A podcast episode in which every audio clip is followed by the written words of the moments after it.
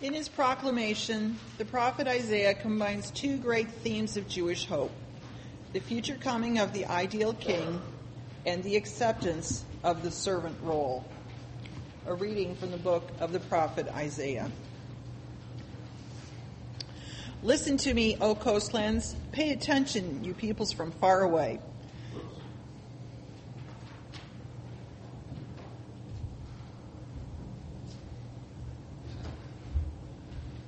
That's the second Sunday.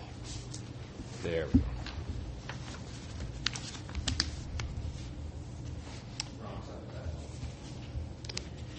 Here is my servant, whom I uphold, my chosen, in whom my soul delights. I have put my spirit upon him. He will bring forth justice to the nations.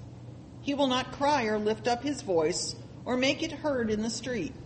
A bruised reed he will not break, and a dimly burning wick he will not quench. He will faithfully bring forth justice. He will not grow faint or be crushed until he has established justice in the earth and the coastlands wait for his teaching. Thus says God the Lord, who created the heavens and stretched them out, who spread out the earth and what comes from it, who gives breath to the people upon it, and spirit to those who walk in it. I am the Lord, I have called you in righteousness, I have taken you by the hand and kept you. I have given you as a covenant to the people, a light to the nations, to open the eyes that are blind, to bring out the prisoners from the dungeon from the prison, those who sit in darkness. I am the Lord, that is my name. My glory I give to no other, nor my praise to idols. See, the former things have come to pass, and the new things I now declare before they spring forth, I tell you of them. Hear what the Spirit is saying to God's people. A reading from the Acts of the Apostles.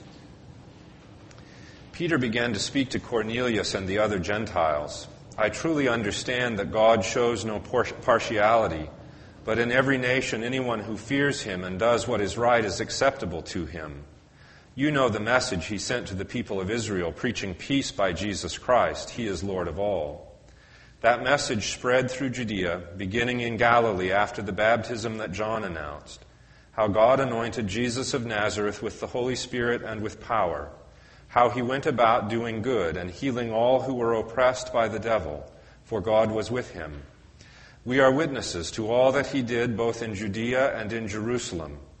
They put him to death by hanging him on a tree, but God raised him on the third day and allowed him to appear, not to all the people, but to us who were chosen by God as witnesses, and who ate and drank with him after he rose from the dead. He commanded us to preach to the people and to testify that he is the one ordained by God as judge of the living and the dead. All the prophets testify about him that everyone who believes in him receives forgiveness of sins through his name. Hear what the Spirit is saying to the churches. Thanks be to God. The Holy Gospel of our Savior Jesus Christ according to Matthew. Glory to you, Lord Christ. Jesus came from Galilee to John at the Jordan to be baptized by him. John would have prevented him, saying, I need to be baptized by you, and do you come to me? But Jesus answered him, Let it be so now, for it is proper for us in this way to fulfill all righteousness. Then he consented. And when Jesus had been baptized, just as he came up from the water, suddenly the heavens were opened to him and he saw the Spirit of God descending like a dove and alighting on him. And a voice from heaven said, This is my Son, the beloved, with whom I am well pleased. The Gospel of the Lord. Praise, Praise to you, Lord Christ. Be seated, please. The more I read the New Testament, the more I am convinced that the Gospels were intended as baptismal instruction um, in those early days in the church, if someone approached the church wanting to become a member, um, that person was made a catechumen. You might stay a catechumen for a period of one year, um, some places even as long as three years. You would come to church, um, typically gathering in someone's home. Hear readings from Scripture, and of course, in that day, Scripture meant what we call the Old Testament. It would not have been readings from the Gospels. Um, and then after the sermon, you would have been dismissed. The rest of the group would have stayed to celebrate what they called the mysteries. And so your curiosity would be piqued for a period of a year or three years or however long it was, wondering what are they doing in there so mysteriously. Um, you would hear, of course, and, and hear sermons and then instruction on the Old Testament, and particularly those passages in the Old Testament um, that the Christians thought foretold Jesus. And among those would have been the servant songs of Isaiah, this one that we just heard Behold, my servant whom I uphold, on whom my spirit rests. Um, I've called him to bring justice to the nations. A broken reed he will not break, a sputtering lamp he won't put out. He will not rest until he has brought justice to the whole world. Behold, I have taken you by the hand and kept you, kept you as a light for the nations. You would have heard those kinds of sermons over and over and over again during that year. And then imagine coming to church on Easter Eve after dark, sitting in the dark, and you would now hear the gospel read for the first time, cover to cover. You wouldn't hear a little snippet of it. They would start at the beginning of whatever gospel they were using. Um, if you were in Matthew's community, the one we heard today, and they would read it right on through to the end. And you're waiting for your baptism.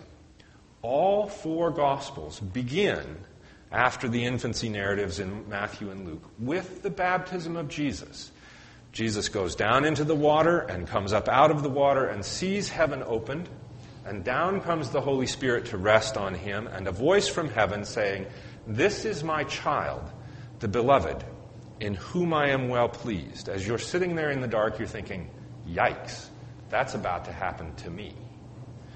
And you're remembering all of those sermons that you've heard about the servant of God. He will not rest until he brings justice to the earth. The lame he will heal, the eyes of the blind he will open. And then you hear the story of Jesus. And you think, wow, that's about to be me. In fact, the word Christian in Greek simply means little Christ. You are about to become a Christian, a little Christ. I'm going to do these things. And then, of course, you hear the death and resurrection and you think, I'm not sure this is what I signed up for. And then all of the Gospels end again with a reference to baptism. In Matthew's Gospel, it's crystal clear. At the resurrection, Jesus meets his disciples on the mountaintop and says to them, Go and make disciples of all of the nations, baptizing them in the name of the Father and of the Son and of the Holy Spirit. This is what you're about to do. You are about to become a little Christ, a servant of God whose vocation it is to bring justice to the world. Really?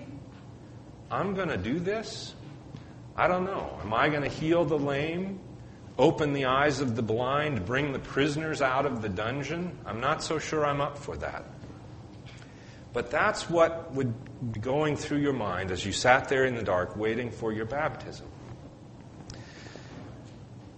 We have this great privilege and this great vocation to participate in the body of Christ. As I gathered you in here, I said, This is the body of Christ locally constituted. We're it.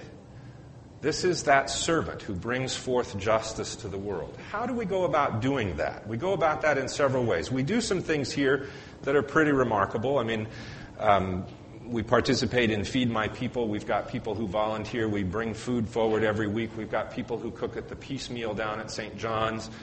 Um, we've got folks who cook at Ronald McDonald House. We do birthday parties at ECM. All of those things are outward focused. That's good stuff. We're bringing justice to the world. We also do some things inside these walls that are important. We treat each other well. When we have fights, we try and get over them. We try and be reconciled. Um, we come to this table week after week to sort of gather ourselves and be reminded that we are the body of Christ. The temptation would be to think that what we're doing is not important, to think I can't possibly make a difference in the world. Remember our vocation. Behold my servant, whom I uphold, on whom my spirit rests, with whom I am well pleased, who will bring justice to the nations. There in that Isaiah it says, I, the Lord God, who created the heavens and the earth, not just any God, not some small God over here in the corner, the God who created heaven and earth and all of the people on it, who gives breath to everything on it, I have taken you by the hand and kept you and given you as a covenant to the peoples and a light to the nations. The way we live our lives matters. Those little things that we do matter. They bring about God's justice. You hear the story of Jesus on the night of your baptism, and it ends unfinished. He dies before he's had a chance to do anything other than heal a few lepers, raise a few dead. Not like you're going to do that.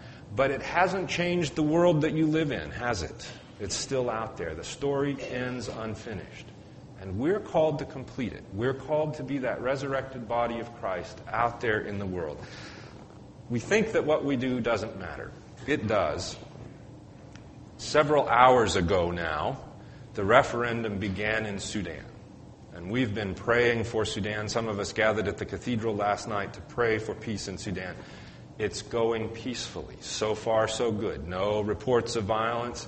Um, there was a little bit of violence before the election started. Maybe one or two people died. More people died in the incident in Tucson yesterday than have died in Sudan over the referendum. Yay, so far, so good. It matters what we do. We're part of that. When Archbishop Tutu was witnessing against apartheid in South Africa, he said, I can only do what I do because I'm a member of the Anglican Communion. And if the government of South Africa should do something to me, there would be worldwide outrage. It's important to me that you all pray. We thought he was a great hero. He said, It's important to me what you do. What we do and have done in Sudan matters.